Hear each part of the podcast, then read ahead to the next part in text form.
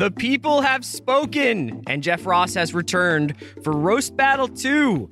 The night event features top comedians getting verbally violent until just one is left standing, featuring a star studded lineup of judges, including Snoop Dogg, Sarah Silverman, and Jason Sudeikis. This is a battle you do not want to miss. The night event begins January 26th at 10, 9 Central on Comedy Central, and don't miss the live finale on January 29th. That's a Sunday at 10, 9 Central to see who gets crowned the king or queen of cruelty. Hey guys, by, by the way, we're doing a podcast on Thursday that's going to be largely a mailbag podcast. So if you have questions for me and Andy, make sure you hit us at the Watch Pod on Twitter. Send your questions to at the Watch Pod on Twitter. I need support staff to clear the room. Stand up and walk now. Hello and welcome to The Watch. My name is Chris Ryan. I am an editor at TheRinger.com. And joining me in the studio, the kangaroo in the Vatican, it's Andy Greenwald! Woo! Hello! Down from, under. From Noah's Ark. yeah, you're a little wet. it's raining. Yeah, and I don't mean the training day way. No. wow, that would be a great way to start Monday. little angel dust with your coffee. Yeah. How you doing, man? Chris, big day, big weekend. Big Mm. weekend. Mm. Um, I know you and I both put on our protest boots, went for a walk, although I actually don't know that you did. We were just discussing this. Yeah, because I didn't post anything to social media. And I also went alone, which was an interesting move by me. I like you're you're you're kind of the creeper. You're like, I heard the women are marching. Let me just roll up in there. you rolled in alone. Here, here- here's what I know. It's interesting. Maybe this is a comment on our, our, our current era. You know, like thanks to thanks to to to, to Soch, Mm. Which I'm not, Not participating socialism, in. social except media. I'm only on Instagram, as as as the real heads know. Yeah. Uh, I know um, Sky Ferreira was there. Yeah. I know Jamie Lee Curtis was there. You can tell that I was there because I saw the wonderful Carmen Manheim on my way down there. Camryn Manheim. Is it You Camryn? call her Carbon? That's why she got so mad at me. Is it Camryn? It's Camryn Manheim, isn't oh, it? my bad. Yeah. From like the practice. I've had it like I'm this is like I'm like batting 230 with like names and pronunciations right now. That's okay. The Mendoza line is approaching. That's fine. That's fine. Yeah, it was it was a it was a big weekend for protest and a little little respite from the rain, so that's good for us. Yeah, that was beautiful. Uh Culture never stops. Though. no, it doesn't. We're gonna do uh, the Good Place today, which wrapped up its first season last week. Yeah, I'm excited to talk about. Uh, this. we're also going to talk about the young pope, and we will touch briefly on Oh, it's not going to be brief. on Homeland. But before we Homeland, you did it to me again. before we do, let's do a quick in and out. The only piece of news that matters this weekend. Um, right, which I didn't know about. See, by the way, I just want to put this out here for the listeners. I think much like Letter from Taboo Island, I really like it when Chris just drops bombs on me when I arrive. Which he did, but we weren't recording. I did not know this news had broken. The yeah, Star Wars so they've news. decided on the they've decided They've decided. they've, the the the title, the subtitle for the new Star Wars film, Episode Eight, is the Last Jedi. Now, where did you read this news? Was it in a real news or a fake news? There was a guy outside my house, Mhm. Cool. and he was like, "I'm the Last Jedi," See, here's the thing about this. Let me let me talk you and I was it. like, "Ewan McGregor, I love your work." let me let me talk you through this. It's a double meaning. I, yeah, I know. You get that? I know. I've already written a blog post about this. Are you serious? Yeah. Since we started recording? I get up and I do P90X, I Yeah. do CrossFit, Uh-huh. and then I blog, yeah. and then I come in and I record with you. I like the image of you just sitting i- in your home with a giant mega jug of creatine solution, Throwing truck tires. just throwing truck tires, writing a blog post, and be like, "I'm gonna go march with some women." Are you guys marching again? uh, Wait. I uh, yeah. Because because Luke's the last Jedi, or is he? Or is it Kylo Ren? Oh, oh no, it's what about our leading lady? I'm just saying there could be tons of them. There could be many Last Jedi's. Boy, that would be a real switcheroo. Do you really think? I mean, like, here's the thing: is my my I'm in on this title. It's simple. It's direct. It Very in on the evokes title. the most important, like, sort of, d- you know, The idea in all this, which is that this might be the last one finally. No, but it's not because there's another one coming. But and that's the problem with it is that just in case, you know, they were like, why don't we make four or five more of these? There there might be, need to be some future Jedi's. I feel like there will be. Do you think it's almost like Russian roulette among the cast, where they're like, I don't want to be the la- last Jedi because that might mean I need to be in these movies for 21 years? Right. Um, then they look at their bank accounts and they're like, okay, bet. I yeah, mean, right. the interesting thing to see. Jerry, Jeremy Renner face. You mean? he- here, here's the interesting thing: as as franchises move into um, year-round employment model, the reason why Marvel is not only working, but the reason why all those actors just keep working is because they basically have a home base in Atlanta. Mhm. They're always running like one to three movies. They have writers there. They have various actors just shuttling in and out. Yeah, it's So sort now- of like a FDR's Works Progress Theater. It's it's very beautiful thought. Yeah. They uh, so I'm saying like it's not that big a deal for Paul Rudd in between his many other commitments to be like, yeah, I'll just go do Ant Man for a week, Right. pencil into the sketch. Right. Whereas I think that with the Star Wars movies, it's early days because they have the the the new spine of the storyline, of which Last Jedi is among them, and then they have these sort of tangentially related spin-off things, and they're not in constant production yet. Sure. right? So I guess what I'm saying is John Boyega might be busy. That's true. He might be busy, but probably not because Star Wars is very popular. Speaking of those uh, Marvel movies, Wait, can I just ask you who did did like did they let Rian Johnson announce this at least, or was this was like just on deadline. I don't know. I mean, I think it was just like Star Wars officially announced it. I don't think Rian Johnson was like, I've been thinking really hard about this. um, I was reading Deadline this morning, and a lot of lot of news coming out of Sundance. Not really news, but just like a lot of chat. You know? I love the more this becomes an industry pod. And uh, really good uh, interview with with our boy Jeremy Renner, who's in this movie called Wind River, directed by Taylor, Taylor- Sheridan. this is the, apparently the the third film in his unofficial America trilogy. Did somebody say that?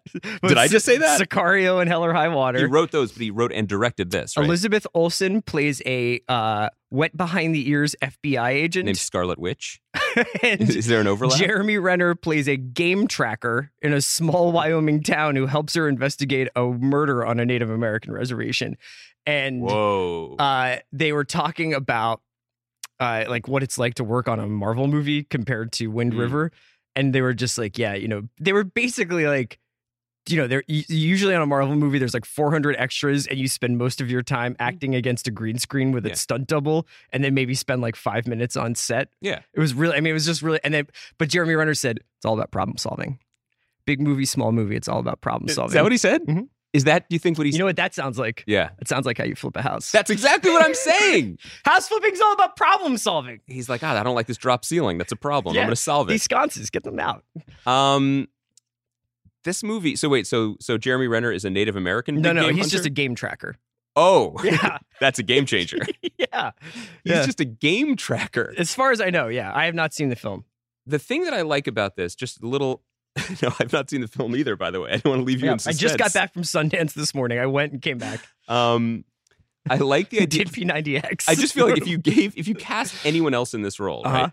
If you cast uh, Adam Driver or you cast um, uh, um, Joel Edgerton. Joel Edgerton, I feel like they would probably, you know, attempt to track some game. You know what I mean? Like they would go out, they would like kneel next to grass, like sniff things. They would You like, mean like get in training? In, I feel like they would get a little preparation? method. Yeah. not Renner. It's problem solving. No, it's just problem solving. it's the same thing. It's just like you go in and the foundation's off by an inch. You just got to solve the problem. Whether you are in search of a large bison or the perfect sconce, it's all the same thing. um, okay, let's start talking a little bit about what we gather here today to talk about, Oh, dearly beloved. which is The Good Place, uh, NBC sitcom, Mhm. Mike Schur, Parks and Rec, The Office, right? You're just doing bullet points? Yeah, just the bullet points. And it starts Kristen Bell about a woman who is not very good being Mm. sent to heaven. Now, we are going to be talking about the finale. So if you haven't watched it, Yeah. you uh, should. forward. Yeah, let me say this. Just rejoin us at a later date. We talked about the show briefly when it premiered, and then we fell, um, unfortunately, silent on the topic. I've enjoyed the entire season. It is a terrific first season. It has a hell of a finale, a really brilliantly done twist, um, the sort of thing that is hard to do these days, I Mhm. think. Um, if you don't want to hear about the twist, fast forward. Wait till like just keep fast forwarding until you hear Chris trilling like a big game tracker, and then you can resume play. Wait till you hear me s- sniffing the grass. yeah, yeah. it's definitely just the grass. Um, I recommend you watch the show. Okay, let's get into it. Um, you go first. I because I I, I want to hear how you felt about this first season. Um, I am an easy mark for the show. Full stop. I love Mike Schur's comedies. I love watching them develop. Uh, I've said this many times in the pod. I'll say it again. Um, he gave me some of the best insight into how comedies work, which is that how tricky they are and how It's called problem solving. No, he's the one who said to me, and I talked to him about this when he was on my podcast, um, which is the one I don't do with you, just just to get that look off your face. Um, that basically he in a perfect world he thinks anytime you get to make a comedy you should make 10 episodes throw them away and start airing them with the 11th because it takes that long for the, pro- Oh. the concept to gel for the cast to gel for the writers This to start that was to, certainly the case with Parks. with parks right Yeah. and uh, I think he probably feels that the same way with the uh, the American Office and many other single camera sitcoms that we that we know and love. I think if you even watch things like Thirty Rock, like the early ones, it's not the same show that it became. Certainly, um, so I think that he knowing that he was way ahead of it. I mean, he thought about the show a lot. Um, he planned it. He he problem solved it. He got a phenomenal cast, but even so, you watched the same growing pains happen. And it was interesting because this was a pretty unique show. It was an attempt to both add a little luster and originality and class back to NBC's comedy lineup and certainly to its Thursday night. Terrific cast. Um, Ted Danson and Kristen Bell are the are the the top liners, Mhm. but William Jackson Harper uh, was tremendous as Chidi, the woman who plays Tahani, whose name I'm blanking on because it's Monday morning and I haven't sniffed enough grass. um, it's it's a great it's a great cast, but uh, he was also trying to push things forward. Parks and Rec, I, d- I do not think inappropriately has been compared to The Wire in the sense that it was all about change. Yeah. that's what he wanted to do. In this, he attempted to do, to do something that was tightly serialized. Um, every episode was a cliffhanger for the next episode, but yet still do the kind of warm world building that he's and it's high concept. I mean, it's set in an afterlife. Um, the, your your the setup of this done before. Your your the idea of this being a 10 episode sort of warm up Mm-hmm. throws. I I really like this show. Mhm. I find that like I found a little bit episode to episode. Mhm. It it was like a little repetitive in like the experience of watching it that I know that that it felt very much like a whiteboard show where like there were questions about that they wanted to ask and answer Right. not about television or characters on the show but about life and about like what it means to be a good person Mhm. and whether or not um goodness is rooted in selflessness which is essentially what the last two two or three episodes are about but just as like a watching experience sometimes i got a little bored of the repetitive nature Right. of the like you know it's basically characters sitting in different rooms talking about morality and ethics And things. ethics, Do, yeah. Do, do you think that the twist, which we'll now talk about, um, put your experience watching the first twelve episodes in a different light? absolutely Because here's the thing. Um, I think that when the show, first of all, NBC did not do the show any favors as unexpected. I mean, not unexpectedly, because they never know how to treat good things. Um, right so they ran like they they ran- six seven of them or six of them up until They ran nine of them right uh, up until the holidays, and the, the show got perfectly good ratings. Yeah. I mean, for an NBC comedy, it got very good ratings. Uh, then for the holidays and football and everything, they just went dark, and then came back with basically two weeks or three weeks. i think they did they an ran the last finale? two back to back Uh, I, I, I- what do you think about like the what are they going to do? Because I feel like most shows, network Yeah. Disappear for the winter like that. Like they disappear for December and January. It's just ridiculous though because they basically built this show to run like a cable show. Sure. You know, it's tightly serialized, 13 episodes. You can run it up until the holidays if you do it right, Right. you know, and then it'll come back in a year and it, you know, it it was a very sneaky way to sort of be, be progressive about the way you make comedies in the cable and streaming era and they even they botched even they botched that. Yeah, Um, anyway, the, the thing is, you're watching it for for ten weeks, eleven weeks, and it works. You know, it is a it is a high concept but situational comedy in that these people are struggling to to get better, and and the irony, the joke is that heaven, even heaven, isn't perfect, and some people have slipped in. Uh, and can they stay, and what it would mean to stay, and how many times can you get Adam Scott to come back and be a douchebag? Because that's always a plus. I know. In the finale, we learn that no, no, no, Hell is other people. Hell is other people, as the great Betty Serviert once sang. And I'm sure that was the only reference that people expected when we say hell is other people. Um, they're in hell. They've been in hell the whole time. yeah, Ted Danson, not a bumbling angel, a sneaky, devious devil. yeah.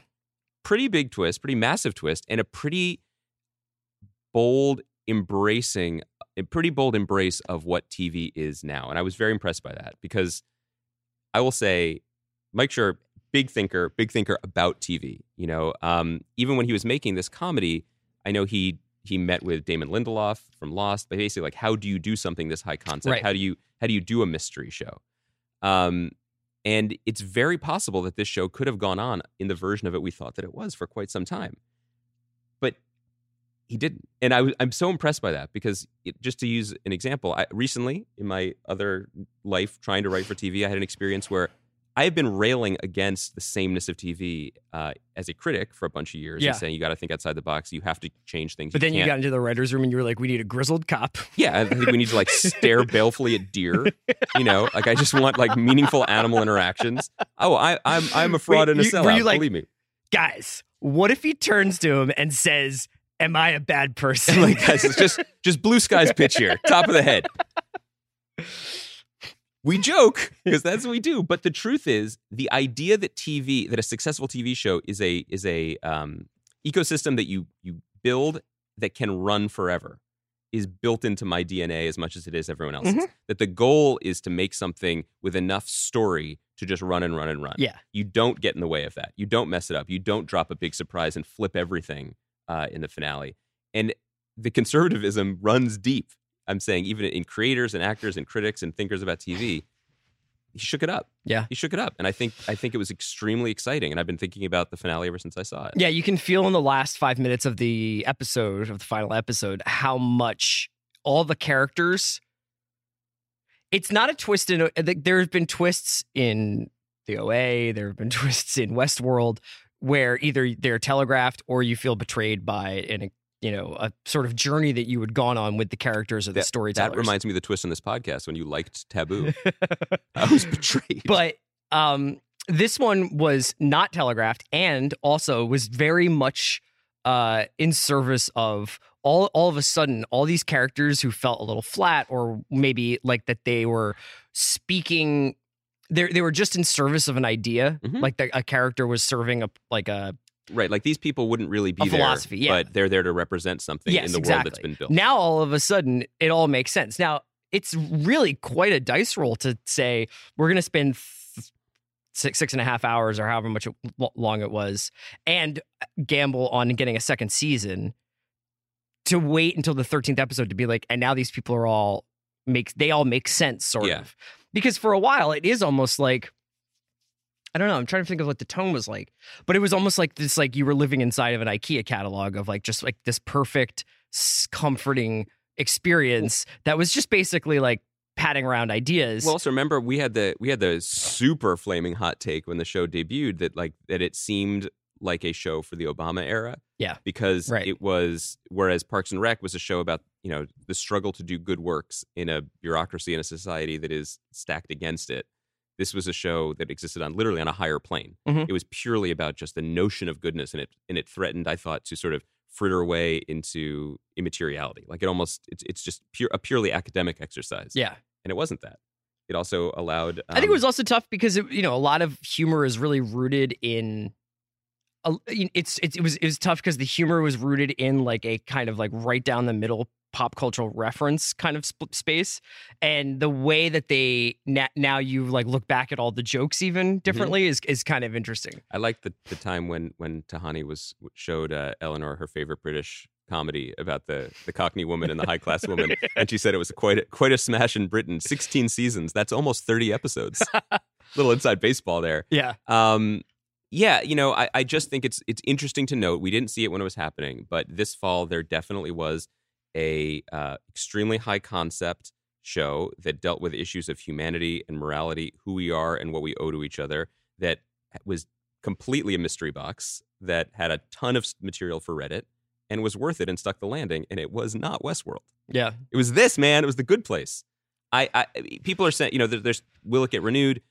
I think Deadline, your favorite website, said something like, uh, you know, Mike Schur is huddled with some writers. They're plotting the second season. They're going to pitch the studio.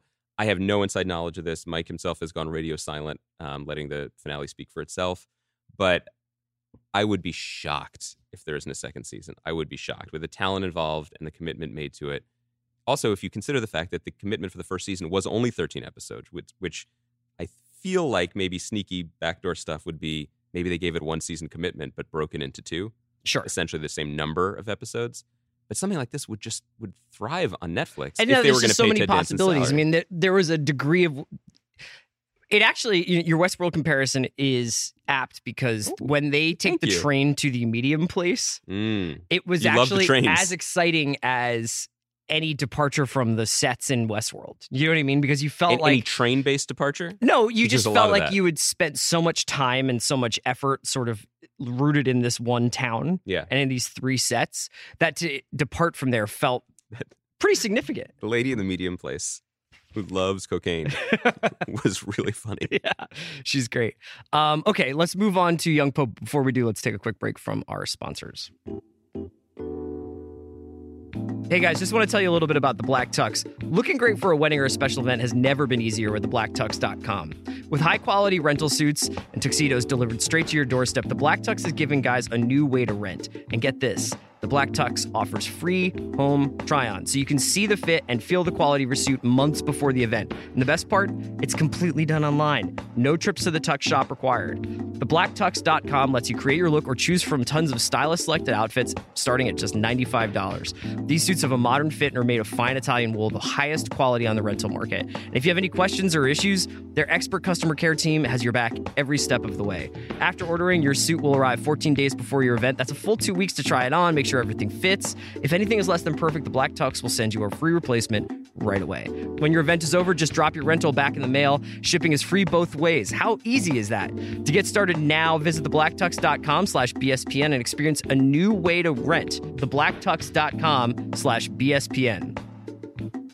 Hey guys, just want to tell you a little bit about Blue Apron. First off, their seafood is sourced sustainably under standards developed in partnership with the Monterey Bay Aquarium Seafood Watch. Their beef is raised humanely, the chickens are free range, the pork is raised naturally and produced using regenerative farming practices. Also, Blue Apron can be delivered to 99% of the continental US and 99.5% of food deserts. And because Blue Apron ships the exact amount of each ingredient required for a recipe, they are reducing food waste. Some of the meals that are available this month include spicy shrimp and Korean rice cakes with cabbage and furikake, pork chops and garlic piccata with scallion rice and spinach, mushroom and chipotle pepper enchiladas with lime sour cream. God, this sounds really good. Check out this week's menu and get your first three meals free with shipping by going to blueapron.com slash the watch. You will love how good it feels and tastes to create incredible home cooked meals with Blue Apron, so don't wait. That's blueapron.com slash the watch. Blue Apron, a better way to cook.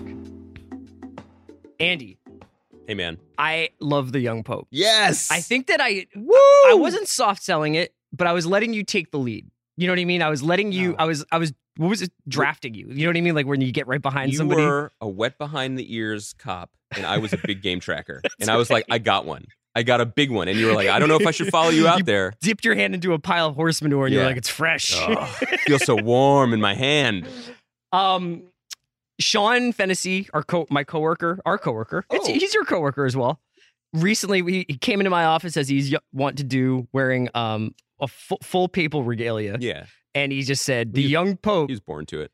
it, everybody thinks the young pope is just this like weird surrealistic show. Mm-mm, He's mm-mm. like it's an office comedy, eh, something like that. I'm sorry, Sean, if I'm misquoting you. But it was basically it's all he's like it's all about the intrigue and the politics behind the scenes. And I think in the third episode that becomes especially clear. Yeah. Also think the third episode was very very funny Yes. and not in a way where it's just like memes. It's like actually funny.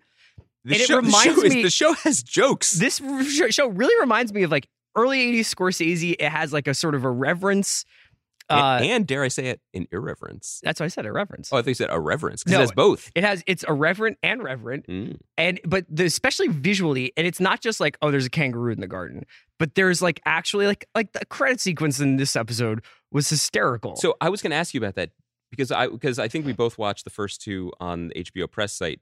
Was this credit sequence on the other episodes? Because holy shit, is no, that a good credit, credit sequence? sequence is different every week. Oh, because this one wasn't. Okay, I didn't know if this was like now the new credit sequence. No, I think they do a different credit sequence every week. I don't care. I loved it. Yeah, the music's beautiful in this. I love the. um I think Keaton is like we're not talking enough about Diane Keaton. No. You know, We Diane never Keaton, have. We never have. We're not talking society. about her ability to drive and kick with the pill. Like, Yeah. You know, just really get into the paint and find the shooter. I love that. Um, Crisp chest passes. Yeah. Uh, and Cromwell's great.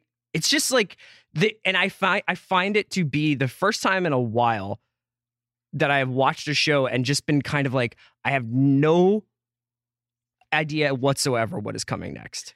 I let's talk about let's talk again about the faces that they cast. The Italian actors in the background. The guy who plays Gutierrez, who um by the way it's an admirable place to stash the wet bar. I mean, I feel like if you had Jeremy Renner come on just to like flip your papal cell, Yeah, he's like, I can make an in-wall bar if he's it's like, don't worry about that. That's Yeah. fine. Um, and I, I can can we in the moment here just just just fact check the actor who plays uh, Cardinal Voiello because Sure. I don't know the actor's name. I should. Oh, you want me to look it up? You mean? I, I just mean while I, while I vamp for a second. Hold on a sec. This dude, I could listen to him talk heavily accented English forever. He is so wonderful. And the thing is, this is how good Sorrentino is as a filmmaker. He hears the way he speaks English and he gives him more dialogue. No one speaks more on the show than he does and not in his native language. And it's like musical. That's your boy Silvio Silvio Orlando. Silvio Orlando's killing it. Um, here, here's here's my thought about about this show. Like, we have spent a couple weeks post election talking about the struggling to talk about the role of art and artists. You know, this weekend you and I were both out at a march where a lot of uh, other a lot of other artists were, actual artists were, and a lot of just ordinary human beings. And um, I think it's safe to say there was probably a fair amount of podcasters there as well. probably a large number, disproportionate number of podcasters at the uh, LA March. I was anyway. actually at the podcasters march. What march did you go to? I have no idea, but there were a lot of hot takes floating around me. Um, we've been talking about art primarily as uh, reactive or responsive, Mhm. how, how how to respond. I think one thing that's truly amazing about art is the way that some people, whether by skill, prescience, connected to their to their ability or not, are essentially weather vanes Absolutely. I know exactly what you're going to say. You're, Um, you're absolutely right. And the week of elec election week, the Tribe Called Quest album came out, and we talked about how it felt like, in many ways, the first piece of post-Trump art Mhm. because it was recorded well before him, but then during the rise. I mean, Phife has a line about him on there, um, and it sounded a different way. It resonated in a different way, and I think that um, Sorrentino has, you know, licked his finger, put it in the air, and felt some crazy winds blowing, whether they were blowing across Europe or whether he was paying attention to something else or whether his muse just took him to the right place. Because the thing about this episode that really I found particularly unsettling this weekend, I'm talking about the third episode, the fourth is airing tonight, Monday, is the idea of institutions being stronger than people. Mhm. Um, a lot of this episode was about how he was elected, how, Yeah. how our man Lenny got the job. And the idea being personal grievances and a larger belief in an entrenched system. And there are few systems more entrenched than than the papacy. It is a little bit more entrenched than American representational government, Yeah. you know, would survive and that in fact the person in the big chair could be manipulated or be swayed by the vestments, by expectations, by people who've been there longer. And the truth is no. You give someone power, they have power. Yeah. And everything that comes after that is it's white knuckle time. It's It- terrifying. It, was a particularly um, chilling episode. Uh, You, you talk about prescience. It was a particularly chilling episode to watch in light of everything that had happened over the last three days.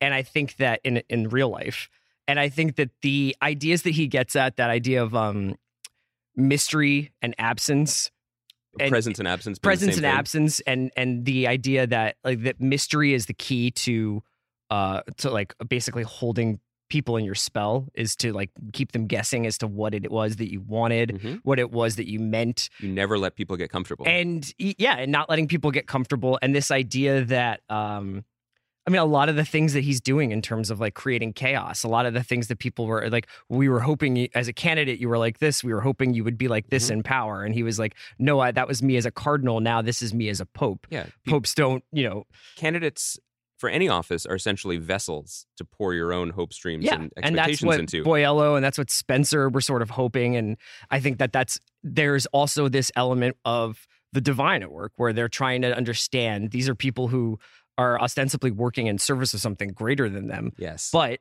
are also somewhat cynical about that. You know, yes, but let's eh, think but- about that. are starting to to. I feel like Yeah. I'm trying to answer a test question. No, no. What I mean is, we're we're saying the same thing. Think about how Spencer, Cromwell's character, begins the episode. You know, furious, resentful, um, uh, Drunken. drunk. Thank God. But on some level, right. At least so far as what we know. Um, he ends the episode kneeling and kissing his ring because he because he believes, and uh, Diane Keaton nudges him in this direction. They all do that. Well, at a certain point, you have to be respectful of the office and the, the vows you took and the oaths you took. Right? Oh, I I took that to mean that Voiello and he had agreed that they were going to need to stop him, and that so he needed to get closer to him. Right, but the point being, well, I think the brilliance of the show is that it works two ways. Yeah. Regardless of his motives, he bowed. He kneeled before him. You know, uh, he he he took that one, and I and I think that that's what's truly scary. You know, is when you have people who are like, well, let, let's let's quiet down and be respectful of the office. You know, this was this episode. This episode featured a uh, press conference in which someone yelled at a room full of journalists and didn't take any questions. Yeah. I mean, that's where we are, right? Yeah. I mean, we have the, we have a show and a world with a gaslighter in chief, and that's pretty terrifying and pretty fascinating to watch it play out here. Mainly because just the way Sorrentino filmed it, whenever he filmed it, you know, in Venice a year and a half ago or whenever he did, the journalists are like, "What? We have we what do we do here? We have been sitting in these chairs expecting people to give us answers, and so we expect them to give us answers, and when they don't, what do they do? There's just something I want to talk about that I think it would be better maybe for a later episode, but it, it is something about the self awareness of the show where, you know, obviously he and Spencer have that fight about, you know, Spencer is basically identifying like you were, you know, you You're have little- never left the gates of that. You're a little boy. Yeah, and you're, a little boy, you're a nine year old, and he's just like, stop psychoanalyzing me. Mhm.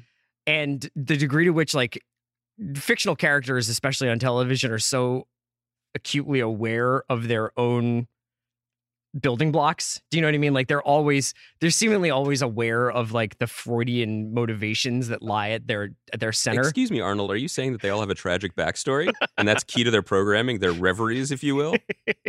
what if this? I really hope that Westworld season two is is just the young pope, and that we're just in the Vatican world. Oh, if it was the Holy See season. Um, I but I, I'll be interested to see how it plays. It'll it'll be interesting to see whether or not that is literally the motivation, Mhm. or whether he spins into the no. There is some sort of relationship between Pius and God.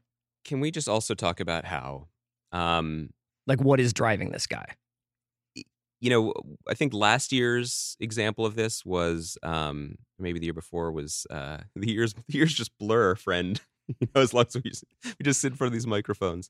Um, Oscar Isaac dancing in Ex Machina. Mhm. How we just want that, inject that into our art. You know, Mhm. turn that into like HGH for for television or movies, and just, Sure. just stick it in. Uh, Voiello opening his MacBook Air and watching Maradona clips. Yeah. There's a, there's been a lot of Napoli Napoli stuff in this show. It's really funny. I- it's just these little grace notes Yeah. That make it something extraordinary. Um, Well, we talk a lot about prescience and we talk a lot about being a weather vane, and it can work out really well in the case of the young pope. And then it can feel a little bit nicely done. uh, like it's it's all coming apart at the seams, like in the case of Homeland. Oh, you, Homeland stays homelanding. Why didn't anyone warn us? Is this was this episode particularly? I can't now. I'm like, was this any worse than the first episode? Was I just sort of relieved to have it back? I don't even know like what That's what. this was a really bad episode of Homeland. I I I don't really have that much interest in continuing to watch it. Not because it was deeply offensive. I just I can't watch a dude have a seizure in a bodega for ten weeks. It's, it strikes um, too close to home.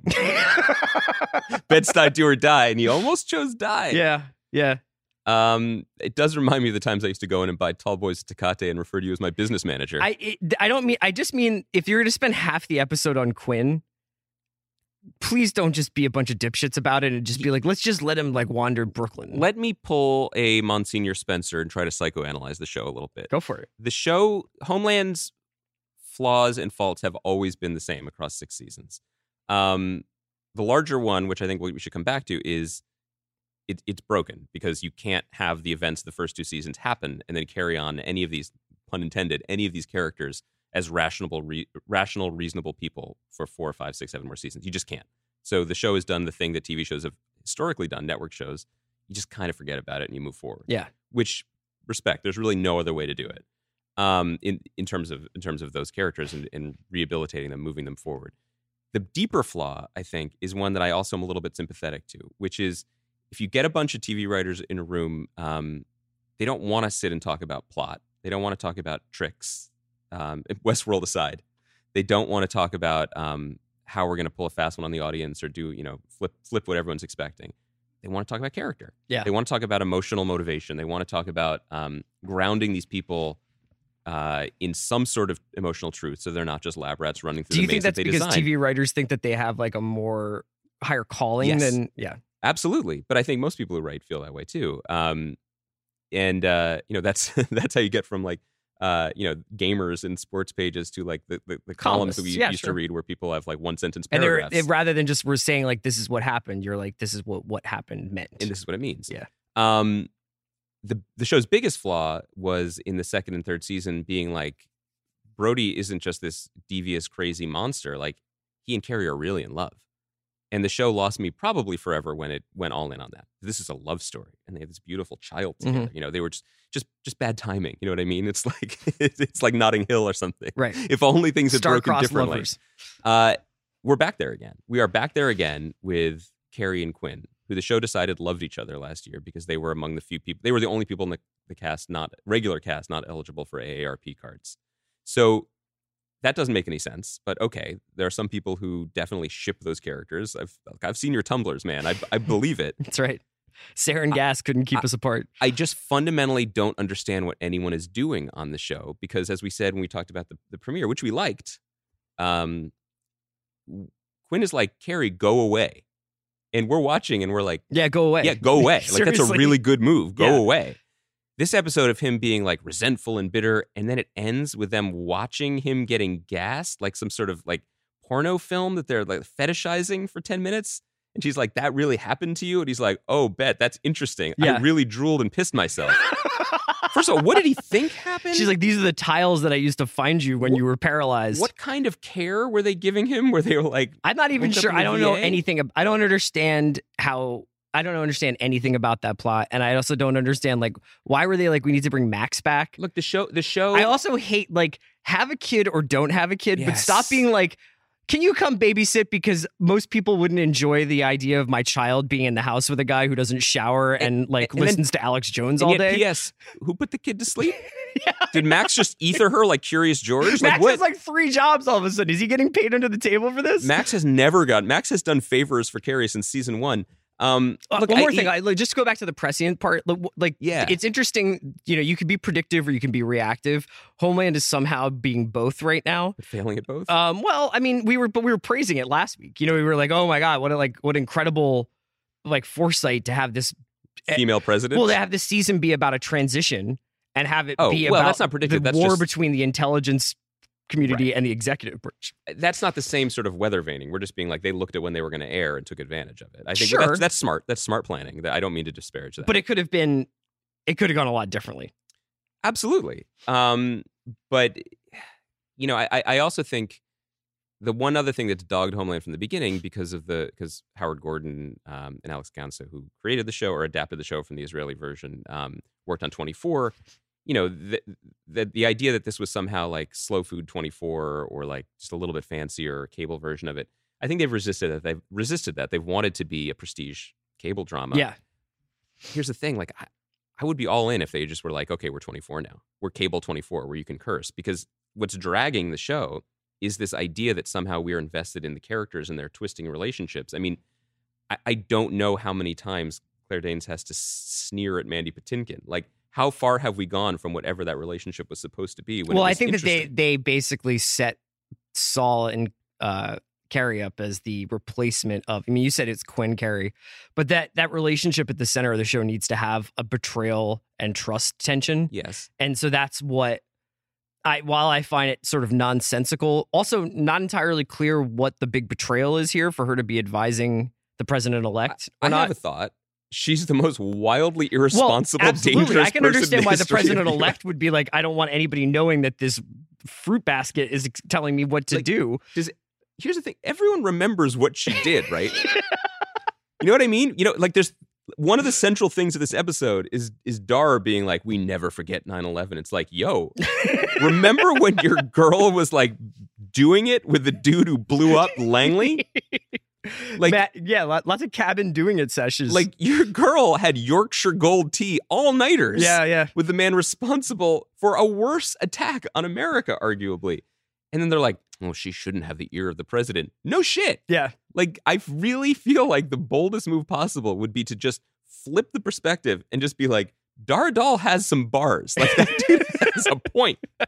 You know, for real. I would love a show that we've talked about this before. I would love the Dar and Saul show. I like, I mean, Carrie as, as a character, they keep trying, but I don't know. it, it, it, doesn't, it doesn't work. But also, we want, we do this every year. We fall for it because we want an American Le Carre show. We want an American. But now they are there show. are a bunch. I mean, they're not American necessarily, but there are so many espionage shows now that Homeland doesn't have to take the weight of all of that. So it's Yeah. it's judged up against some pretty stiff competition. Shouts to director Keith Gordon though again because his "I'm about to have a seizure" cam is pretty nice. It's pretty sweet. Looked look. a lot like the driving along the roads in 20th century women cam, but yeah. What I'm saying is, I have definitely walked into bodegas and seen chemtrails like that. Like that is not an unfamiliar. You're like, I need a bacon, egg, and cheese. I'm a bacon, egg, and cheese. And where are your baby wipes? Where are the baby wipes? Okay, uh, Thursday we're doing a mailbag. So if you Oh, haven't yeah. already, hit us with questions at the Watch Pod uh, on Twitter at the Watch Pod. Um, we will also be talking about some other shows. We'll hit you up with the watch list uh, today or tomorrow and let you know what shows we're going to be talking about on Thursday. But it'll be largely driven by your questions. Question number one: Which of us is the last Jedi? I think I know. Wait till Thursday to find out. Talk to you then. May the force be with you, Baranski.